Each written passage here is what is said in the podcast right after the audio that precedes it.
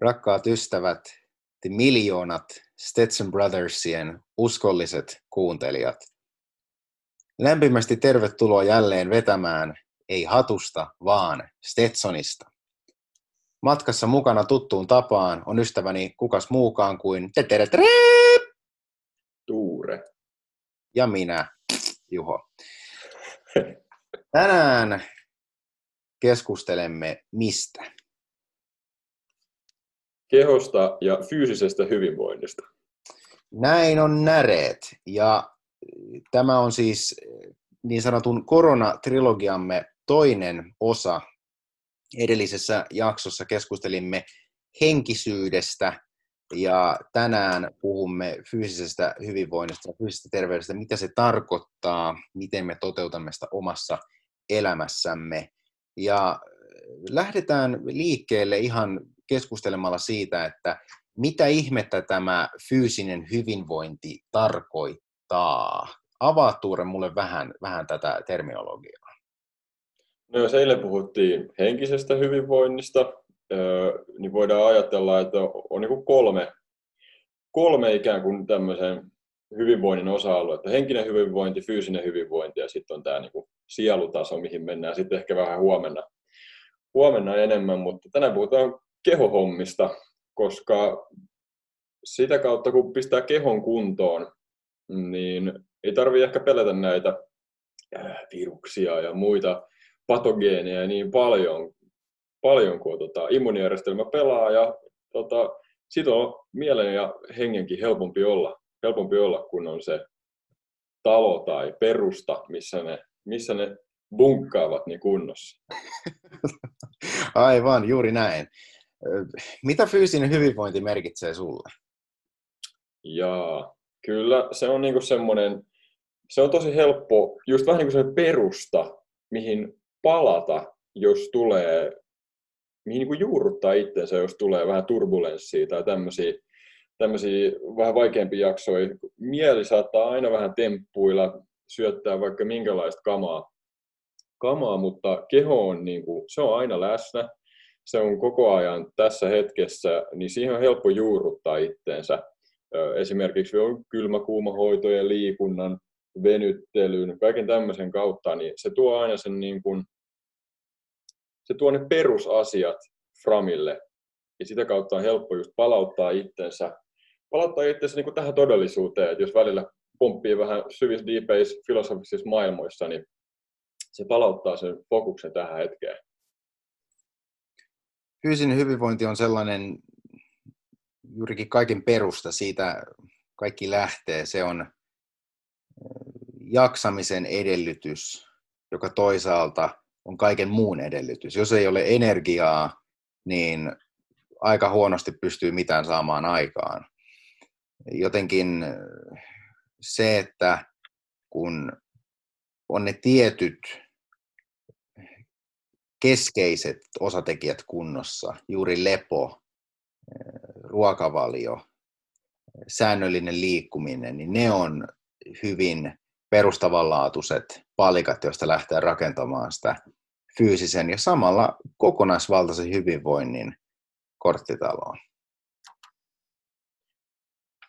Mitä tota, nyt kun on tämmöinen pandemia tässä liikkeellä, niin onko se jotenkin vaikuttanut sun ö, tapoihin, sun käyttäytymiseen siitä, että miten sä huolehdit sun fyysisestä hyvinvoinnista, sun terveydestä?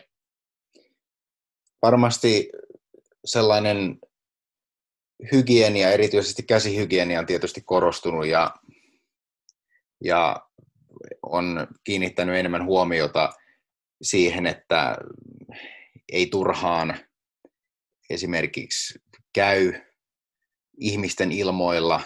Liikkuminen on pitänyt, siis liikunta on pitänyt pyrkiä jotenkin järjestämään sellaisissa olosuhteissa, että, että mahdollisimman vähän riskejä tuottaisi muille. Eli esimerkiksi nyt olen pyrkinyt käymään juoksemassa, juoksemassa sellaisissa rauha, rauhallisissa ympäristöissä sen sijaan, että menisin kuntosalille nostelemaan puntteja ja siinä samalla suojaa paitsi itseään ja sitten tekee palveluksen myös muille.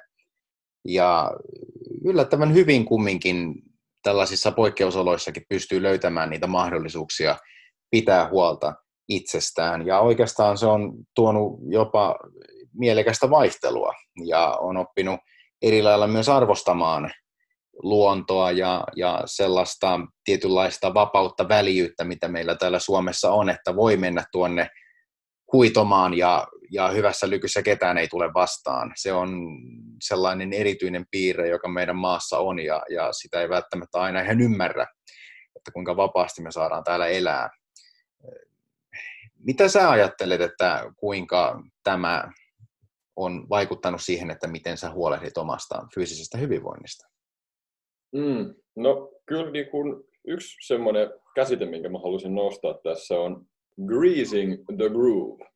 Tämä viittaa siis liikuntatapoihin. No joo. Tavallisesti just kun me ajatellaan, ajatellaan vähän liikuntaa sillä tai monen ehkä lähestymistapa liikuntaa on sillä että joko sä niin harrastat liikuntaa, menet sinne salille, vedät maastavetomaksimit, paukutat menemään, siellä puolitoista tuntia, ja sitten sä menet himaan, ja sitten on niin kuin, päivän liikunnat on siinä. Et se on hyvin binäärinen suhtautuminen siihen, että ollaan niin kuin joko salilla ja sitten ellunkanat. Niin, just ja. näin. Että tämä Greasing the Groove on vähän niin kuin vastakohta sille, että nyt kun on ehkä, voi olla vähän enemmän psykologista taakkaa kuin tavallisesti, on just ne kuntosalit on kiinni ja enemmän ja tämmöisiä asioita, niin voidaan löytää vaihtoehtoisia tapoja ja muutenkin ehkä tapoja, jotka ei ole niin kuormittavia keholle. Et mulla on esimerkiksi täällä kämpässä aina tuommoiset tota, punneruskahvat ja tuommoinen vatsalihasrulla, millä tehdään vatsalihasliikkeitä, niin semmoisia kun tekee aina vaikka ihan silloin tällä niin fiiliksen mukaan, niin sekin saa heti lymfanesteet kiertämään, verenkiertoa ja niin kuin ihminen toimii paljon paremmin paremmin kuin se aina välillä no, nousee vaikka ylös ja kävelee niin kuin talon ympäri. Eli se on ajatus siitä, että koko elämä on vähän niin kuin liikuntaa. Jos vaikka kävelee tuolla jossain pihalla ja näkee puistossa leuvovetotango, niin juoksee kirmaa sinne ja vetää kymmenen leukaa tai monta ikinä halukaan vetää. Ja sitten taas niin kuin jatkaa päiväänsä. Eli se on tämmöinen, niin kuin, miten integroidaan liikuntaa, pieniä juttuja elämään ja sitä kautta saadaan niin kuin sitä aktiivisuutta. Tämä on myöskin, jos miettii niin kuin evoluution näkökannalta, niin tuskin siellä on niin kuin Aatami ja Eeva käynyt just pamauttaa näitä tota, maastavetosarjoja ja sitten ollut löyhännyt koko loppupäivän tuossa, vaan siellä on tiettyjä askareita, jotka on, niin kuin, se aktiivisuus on ollut aika tasasta. Koko päivän ollaan niin kuin, tehty erilaisia juttuja ja sitten välillä totta kai syke on ollut korkeampi, välillä matalampi, mutta se on ollut, se on ollut tasaisempaa kuin mitä ehkä meidän nykyinen ajatus liikunnasta on just, että sulla on ne treenit ja sitten sulla on niin kuin muu elämä. Ja tämähän takia juuri korostetaan sellaista aktiivista elämäntapaa, jo sellaista hyötyliikuntaa, eli ei ainoastaan käydä salilla ja sitten tuota, ajetaan autolla, autolla ja sporalla ja, ja mennään hissiin portaiden sijaan, vaan että se on sellainen elämäntapa tapa ylläpitää sitä kuntoa, valita juuri ne portaat sen sijaan, että, että ajelisi hissillä. Ja sitä on, siitä on täytynyt välillä itseäkin muistuttaa, että, että joskus kun on käynyt vaikka juoksemassa ja sitten on tullut takaisin kotiin ja mennyt hissillä sinne tuota, ylös, niin jotenkin on ollut vähän sellainen, että hei, mitä tässä tapahtuu, että et, et, et, eikö pitäisi olla sellainen niin kuin sporttinen elämäntapa ja, ja nyt vetää nämä portaakit tästä ylös. Se liikunta loppuu siihen, kun tulee sisään ja sitten, sitten ei enää tarvitse miettiä, sitten voi mennä katsoa Simpsoneja. Niin, nimenomaan, nimenomaan, just näin. Ja jotenkin, tähän liittyy oikeastaan rutiinit myös. Luo itselleen semmoisia rutiineja. Mä, mä kävelen aina porta, tai mä, mä teen aina näin. Mä aina pyöräilen kouluun tai jotain, mitä ihmisillä on. Mm. Ja mä oon huomannut erittäin toimivaksi aamutreenaamisen. Se, että aamulla herää aikaisin, mä noudatan, mulla on Intissä jäänyt vaihde päälle, että mä herään kuudelta ja lähden sen jälkeen riehumaan, mitä se sitten onkaan, onko se juoksua tai kuntosalilla tai pyöräilyä tai uimista, niin kun sen keskittää aamuun, niin se antaa äärimmäisen hyvän startin sille päivälle. Tykkään sitä tätä Alexander Stubin ajatusta, että tunti liikuntaa päivässä antaa kaksi tuntia lisäenergiaa, ja kun sen tekee aamulla, niin ikään kuin se on pois alta, jos näin voi sanoa. Eli mm. ei voi, tai pienemmällä todennäköisyydellä voi antaa itselleen sellaisen tekosyyn, että ei ollut aikaa, kun sen keskittää siihen aamuun. Ja tämähän ei ole sellainen absoluuttinen totuus, vaan ihmisten työpäivät on erilaisia, elämäntilanteet on erilaisia. Kyse ei ole siitä, että vain yksi malli toimisi, vaan siitä, että mikä sopii itselle parhaiten. Mm. Ja siis yleisesti sellainen säännöllisyys elämässä on todella jotenkin sellaista järjestelmällisyyttä, tehokkuutta lisäävä elementti, syö säännöllisesti ja, mm. Ja tietyn ajan välein, tietyn määrän päivässä monipuolisesti ja näin poispäin, niin, niin se on hyvin sellainen niin kuin, tietynlainen semmoinen pyhä, mä tykkään kutsua sitä pyhäksi kolminaisuudeksi, hyvinvoinnin pyhä kolminaisuus, riittävä lepo, terveellinen ruokavalio, säännöllinen liikunta. Mm, kyllä. Tuossa puhuit tuosta, että sä oot aamuliikkuja, niin mulle kans, mä oon itse kans vähän niin aamuihminen, tai vähintäänkin aamupäiväihminen, että tuossa heräsi tämmöinen ajatus kans niin kronotyypistä, joka tarkoittaa siis sitä, että tietyt ihmiset on just näitä aamuvirkkuja ja jotkut on sitten niitä yökukkuja, että tätäkin voi lähteä selvittää esimerkiksi erilaisilla mittausvälineillä.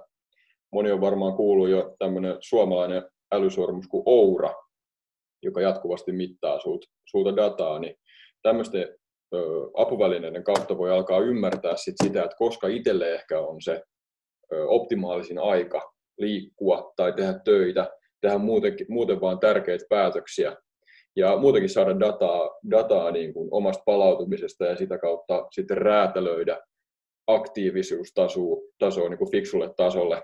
Et se on yksi, yksi iso suositus, jos haluaa kans, kans tota, niin kuin löytää sitä sopivaa aikaa, milloin ehkä sitten kuormittaa itseään niin kuin liikunnan muodossa esimerkiksi, että kaikki ei varmaan ole niin kuin niitä aamukuuden herääjiä, vaan jollekin se saattaa olla niin kuin että menee mieluummin nukkumaan vähän myöhemmin, herää myöhemmin ja sitten illalla käy, käy vaikka tekemässä jotain treeniä tai vastaavaa. Että se on tosi yksilöllistä. Ja tuossa puhuit myös tuosta säännöllisestä syömisestä, niin siitä heräsi itselle kyllä kans, koska mulle varmaan, niin kun, en voi taaskaan sanoa, että tärkein hyvinvoinnin, fyysisen hyvinvoinnin kulmakivi, mutta ihan ehdottomasti yksi keskeisimmistä on pätkäpaastoaminen, joka tarkoittaa sitä, että mä syön vaan tietyn aikaikkunan aikana päivästä. Ja tavallisesti se mulle on, se voi olla niin kuin 8-4 tuntia, mitä mä käytän syömiseen, mutta sitten sen ulkopuolella se 16-20 tuntia sanotaan, en ota mitään sekkarilla aikaa, vaan aika fiiliksen mukaan, niin keho, keholla on aikaa sulattaa sitä ruokaa ja pystyy keskittyä paljon paremmin muihin asioihin kun sitä energiaa ei mene ruoansulatukseen. Tämä on ollut ihan valtava niin kuin ajan, ajankäytön kannalta, just jaksamisen kannalta, verensokerin säätelyn kannalta, tämmöisten asioiden kannalta niin kuin ihan keskeisimpiä, keskeisimpiä juttuja tässä omassa hyvinvoinnissa, fyysisessä hyvinvoinnissa. Ja meitä on jotenkin vähän niin kuin myyty siihen ajatukseen, että aamupala on niin kuin tärkein tärkein ateria, mutta tämä on ihan hevon paskaa.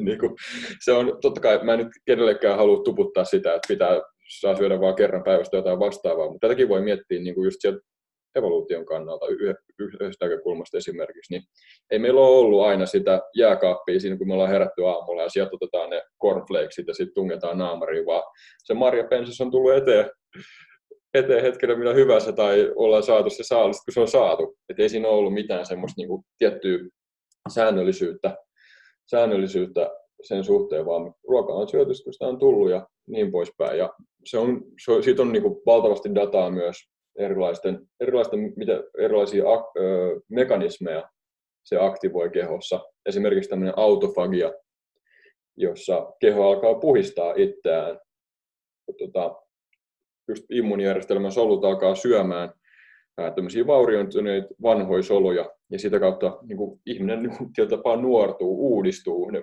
kuona-aineet puhistuu sieltä. Aika hurja ajatus toi pätkäpaastoaminen. Kuulostaa jotenkin niin kuin omaan korvaan tosi mielenkiintoiselta samaan aikaan, mutta jotenkin se, että, että kun sanoit, että ei anna kehon ikään kuin investoida energiaa siihen ruoansulatukseen, niin miten sä koet, että, että sä oot jaksanut esimerkiksi vaikka tuollaisen paastoamisen jälkeen keskittyä tai sen aikana keskittyä esimerkiksi intensiiviseen lukemiseen tai jos esimerkiksi olet käynyt uimassa, niin koetko sä, että se on ollut nostattava vaikutus vai, vai heikentävä vaikutus sun energiatasoihin? Sä mainitsit, että se, se, se on lisännyt sun, se on, se on niin kuin ajankäytöllinen etu ollut, mutta miten se on vaikuttanut sun energiatasoihin? No ennen kaikkea energiatasot on paljon tasaisemmat, ne ei heittelehdi esimerkiksi sen verensokerin mukana, kun ei ole oikein mitään, mikä vaikuttaa siihen verensokeriin, ei tule insuliiniä mistään. Joten se energiataso on hyvin tasainen. Ja toisaalta se on myös mun mielestä selkeästi korkeampi kuin että jos söisi, ainakin mulle. Tätä pitää taas kaikkia itse testailla, jos haluaa, haluaa päästä siihen omaan totuuteen. Mutta kyllä se energiataso on, on se sitten, niin kuin puhut, jos puhutaan vaikka keskittymisestä johonkin kognitiiviseen työhön, tai sitten vaikka salilla käymistä, liikuntaa, niin se on todella paljon, niin kuin, mä saan siitä tosi paljon virtaa, just kun ei ole sitä tota, tuplavopperia istumassa tuolla mahalaukussa, niin se on aika paljon kevyempi olo ja, ja se, kyllä sitä energiaa mulle, mulle riittää siinä, mutta tämäkin on niin kuin, pitää ymmärtää myös, että tämä ei ole semmoinen, että jos sä huomenna kokeilet tota, niin sä saat kaikki nämä hyödyt, mistä mä oon tässä puhunut, vaan siihen pitää pikkuhiljaa itsensä keho niin pitää adaptoitua siihen ja tottua siihen. Ja sekin on yksilöllistä, mikä kenellekin on se optimaalinen rytmi. Mutta yksi, yksi, mitä voisin nostaa vielä liittyen tuohon, on se, että meidän ruoansulatusjärjestelmällä, just mahalaukulla, niin siellä on erilaisia hormoneita, jotka elää vuorokausirytmin mukaan. Ja nämä säätelee nälkää ja kylläisyyttä. Niin pikkuhiljaa, kun sä opetat kehoas syömään vaikka sanotaan vaikka kello kolmelta ja kello yhdeksältä vaikka päivässä, niin ne hormonit, niiden, niiden piikit tulee näihin kellonaikoihin. Et nyt moni kun on opettanut itsensä syömään vaikka sanotaan kello kahdeksalta, 12, neljältä ja kahdeksalta illalla, niin sulla on nälkä sen takia, koska sä oot opettanut sun mahalaukun ja ruoansuojelusjärjestelmän tällaiseen sirkadianiseen rytmiin, vuorokausirytmiin, mutta jos sä pikkuhiljaa opetat sille, jätät vaikka sen aamupalan väliin, niin yhtäkkiä sulla ei olekaan enää aamulla nälkä, koska sitä niin sanottu greliini, joka on tämä nälkähormoni, niin sitä, sitä piikkiä ei tule siinä. Eli ne elää myös tämmöisen niin kuin vuorokausirytmin kautta. Pystyn kyllä allekirjoittamaan tuon. Huomaan, että esimerkiksi oma kroppa on jo aika tottunut ja samalla psyyke on tottunut siihen, että tiettyyn aikaan treenaa tiettyyn aikaan syö. Siis mulla on sellainen rutiini, joka, jo, jo, jonka on pyrkinyt luomaan tässä viime syksynä. Aloin sitä kehittämään, että seitsemän kertaa viikossa treenaan ja syön seitsemän kertaa päivässä. Eli aamulla 6-7 välillä. Seitsemän kertaa päivässä? Joo, joo, kyllä. Morjesta pöytää. äijä on silleen, no, ihme kun sä et ole tollihavampi. Aamulla tota, kuuden ja seitsemän välillä syön aamiaisen, aina, aina aamiainen on sama, syön kaurapuuroa ja, mm. ja hedelmiä syön oikeastaan kasviksia yleisesti ottaen sateenkaaren väreissä. Ja banaania kuluu aika lailla saman verran varmaan kuin Korkeasaaren gorilloilla. Ja, ja sitten, sitten treenaamaan ja sitten välipalan syön siinä lounaan ja aamupalan välissä, joka on yleensä hedelmä, ja lounas siinä 11-12 välissä. Sitten siitä päivällinen neljältä, siinä välissä välipala, ja päivällisen ja iltapalan välissä vielä yksi välipala, ja sitten iltapala kahdeksalta, ja sitten nukkumaan ja seuraava, seuraavan päivän haasteita kohti. Ja, okay. ja mä oon huomannut sen aika hyväksi siinä, kun paljon treenaa, niin, niin ikään kuin ei päästä energiatasoja laskemaan, kun ui, juoksee, pyöräilee.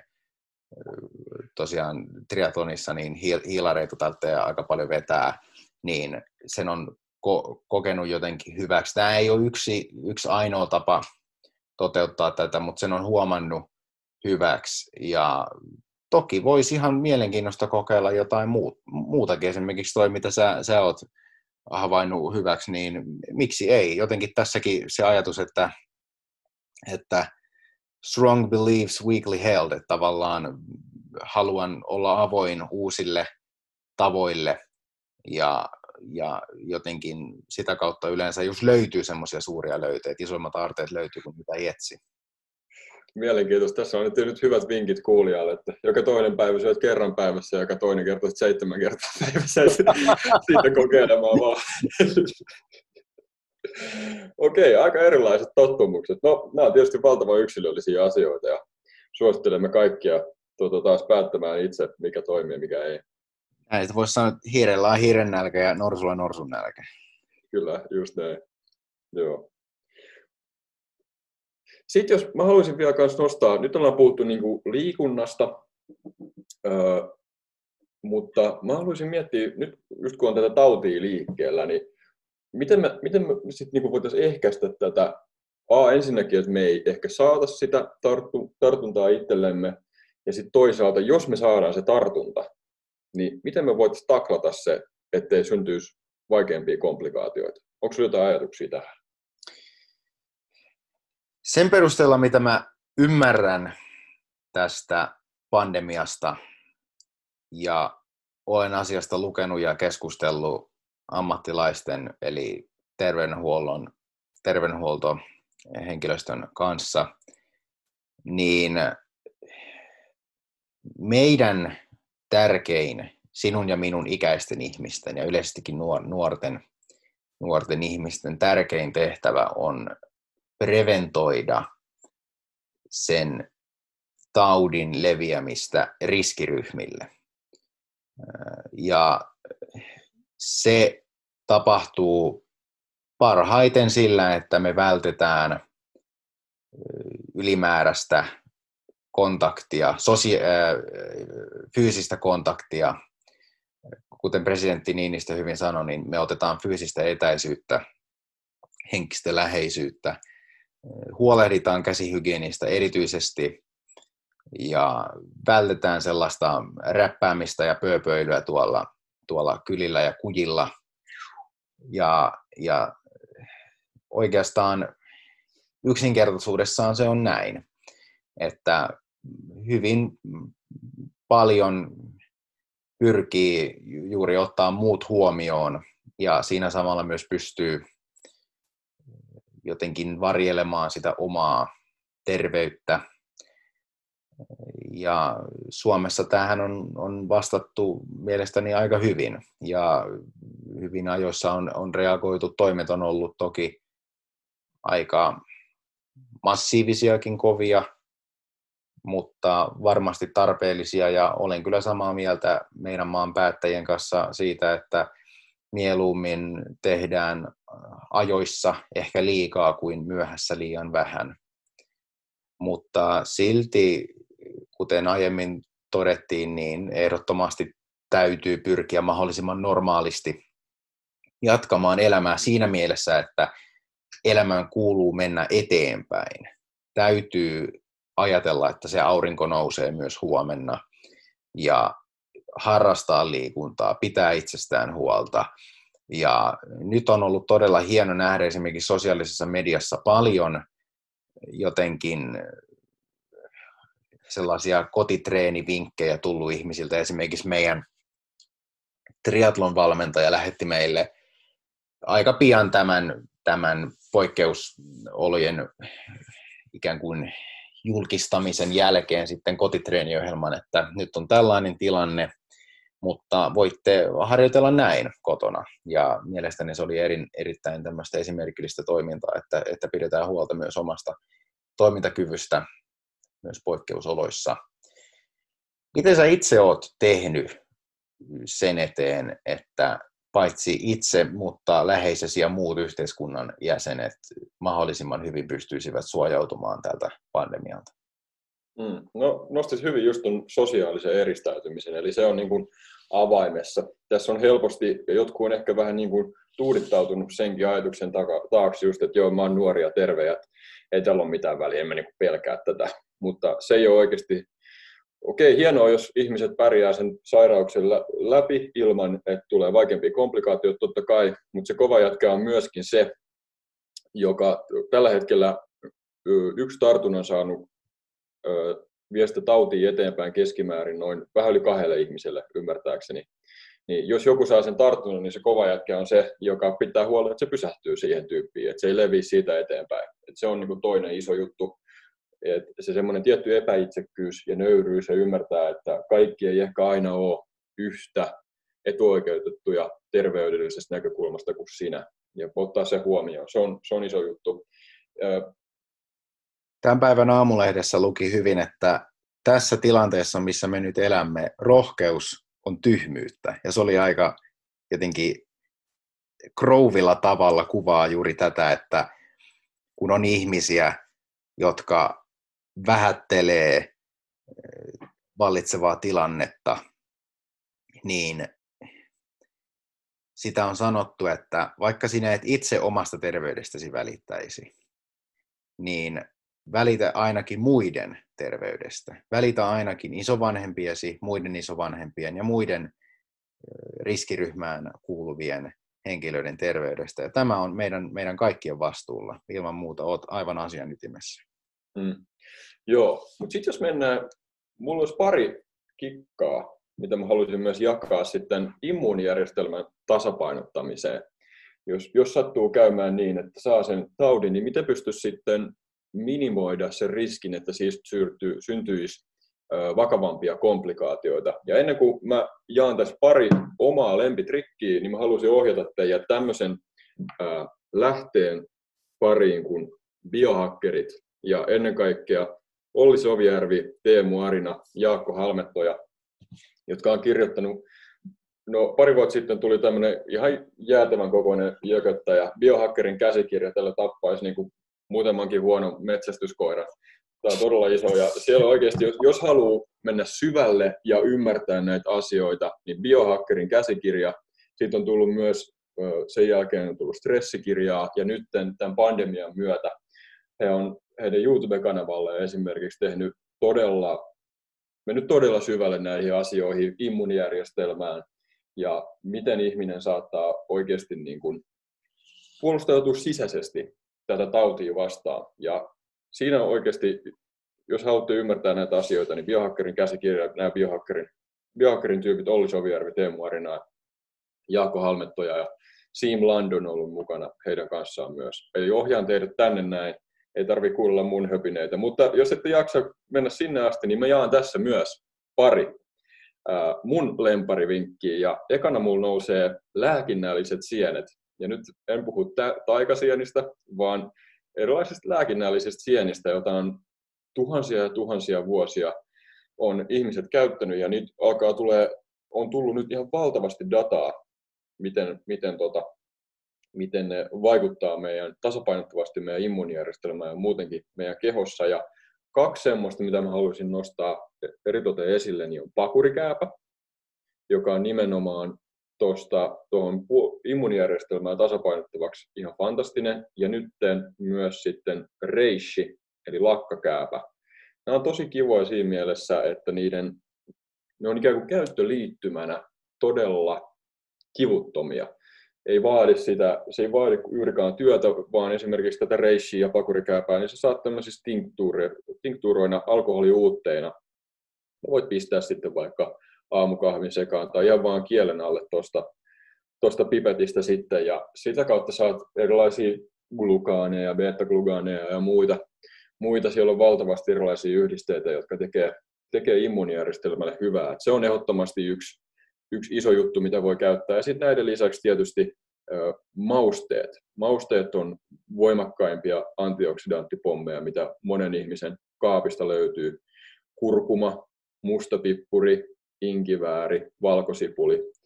Siinä on aika semmoinen kova nelikko. Sitä kun painaa päivittäin koneeseen, niin voi, voi olla turvallisemmin mielin vähintäänkin liikenteessä. Et nämä on niinku ruokapuolet semmoisia keskeisiä juttuja, ravintopuolet keskeisiä juttuja. Sitten tämän lisäksi mä haluaisin vielä nostaa meille suomalaisille tärkeän saunomisen. Saunomisestakin tulee tulee koko ajan taas enemmän ja enemmän dataa ja, ja se on jotenkin ehkä, eletään ehkä vähän semmoista saunomisen renesanssia, kun me ollaan ehkä pikkasen saatu taas tarpeeksemme siitä, että se, se tota, kerrostalon sähkösauna siellä, mitä, mihin pääsee kerran, kerran viikossa omalla vuorollansa käyttämään, niin ei ole ehkä ole, se ei ehkä ole tuonut semmoista, siitä on kadonnut se tietty semmoinen saunan pyhyys ja se, just se yhteys, mikä heijastuu sitten monelle muu, muuhunkin yhteiskunnan ja nykyelämän osa-alueelle. Ja nyt on alkanut tulla erilaisia esimerkiksi löylyä Helsinkiin ja Lonnan saunaa ja kaikkia tämmöisiä perinteisiä saunoja. Ja niiden suosio on kyllä kasvussa tässä koko ajan. Koko ajan, että saunominen on, on todella, todella hyvä immuunijärjestelmälle. Just sitä voi miettiä tästä terveydellisestä näkökulmasta. Sitten siinä on ne sosiaaliset puolet ja niin poispäin. Et saunominen on tosi hyvä, tosi hyvä just kans nimenomaan primääriprevention kannalta. Ja sitten jos siihen saa vielä yhdistettyä kylmän avanto, jos ei ole avantomahdollisuutta, niin suihku, niin ne vaikutukset vielä pikkasen vielä kivammin ehkä hyppää ylöspäin. Et siinä on ehkä mun kovimmat vinkit, mitä mä oon nyt, mä oon nyt kiinnittänyt erityishuomiota näihin tämän pandemian aikana. Paitsi, että sauna on, kuten Tuure mainitsi, myös terveydelle erittäin hyödyllinen paikka, niin se on myös hyvä, hyvä, hyvä paikka, paikka solmia, solmia hyviä sopimuksia ja keskustella tulevaisuudesta. Tämähän on ihan, ihan historian kirjoista löytyy, että kautta aikaan suomalaiset valtionpäähenkilöt on saunassahan ne parhaat sopimukset on tehty. Ihme, kun tämä meidän podcast-idea ei sauna, ehkä tämä on niin huono idea, että sen takia tämä ei se siellä, siellä sitten syntynytkään. Erittäin mielenkiintoista kuulla. Äijä on perehtynyt kyllä ihan erityisellä tavalla noihin. Mulla on vielä toi sun mainitsema kirja. Sanotaan vielä, mä mainitsen vielä, anteeksi mä keskeytän, mutta minä tai Juho ei olla kumpikaan lääkäreitä, me ollaan valelääkäreitä. No ei, todella, ei todellakaan olla lääkäreitä. Ollaan valelääkäreitä. Jos sulla oli oikeasti jotain, tulee jotain terveyshaittoja tai vastaavia, niin älä nyt kuuntele meitä, vaan kuuntele lääkäriä, kuuntele valtiovaltaa, mitä he sulle kertoo. Eikä nekään ole kaikki. Ne on paljon lääkäreitä osa myös, ollaan ainakin. Joo, älkää hyvät ihmiset soittako. Tai soittakaa, mutta älkää, älkää omalla vastuulla. juuri näin, juuri näin. Joo, tämä on ollut äärimmäisen mielenkiintoinen keskustelu kehosta, fyysisestä terveydestä, hyvinvoinnista. Millaisia loppuajatuksia ja vinkkejä halu, haluaisit Tuure antaa vielä meidän kuulijoille? Hmm, no, tuossa mä tykitin varmaan, mitä nyt oli päällimmäisenä sydämellä. Tulisiko mulle jotain vielä tästä liikunnasta? Hmm. No liikkuminen luonnossa kanssa. Nyt just säkin puhuit tästä, että on ollut kiva, kiva käydä lenkkipoluilla siellä rauhallisemmissa paikoissa, niin yhdistää vielä, eilenkin puhuin vähän tuosta luonnosta, niin nyt pystyy myös yhdistämään sen luonnon tosi kivasti tuohon liikuntaan. liikuntaan. Silläkin on erilaisia fysiologisia vaikutuksia, mitä siellä metsässä oleminen meille tekee. Että ottakaa se luonto vielä siihen haltuun, haltuun näiden jumppien ohelle. Ehdottomasti. Ja, ja oikeastaan kaiken tämän Tuuren mainitseman lisäksi, niin terveellinen ruokavalio, riittävä lepo, ne prinsiipit pysyy myös poikkeusoloissa. Pitäkää huolta itsestänne, pitäkää huolta läheisistänne. Ja on ollut hauska huomata somessa, että nyt kun on sosiaalista eristäytymistä ollut pakkokin harrastaa, niin ihmiset on silti pitänyt esimerkiksi lounastaukoja tälleen videovälityksellä. Ja esimerkiksi meidän koulun, meillä on oma kahvikerho, kahviklubi siellä, niin me pidettiin meidän, meillä on ollut aina säännöllinen tapaaminen viikoittain, niin me pidettiin se sitten verkon välityksellä, että juotiin kahvia ja keskusteltiin siitä, missä maailma makaa, niin ilman muuta oikeastaan juuri haluan siteerata tätä presidentin antamaa ohjeistusta, että otetaan fyysistä etäisyyttä ja henkistä läheisyyttä. Kyllä. Nyt on taas X minuuttia, X tuntia, en tiedä, tässä katoaa ajan takia aika nopeasti, vedetty kamaa Stetsonista. Tämä ei ole totuus. Totuus on vain sinun kokemuksessasi. Yritä löytää se sieltä. Älä ihmeessä meitä kuuntele. Nähdään koronatrilogian kolmannessa ja viimeisessä osoissa, jossa myös meidän toimestamme sormus tippuu Mordorin syvään tulivuoreen ja hyvä voittaa.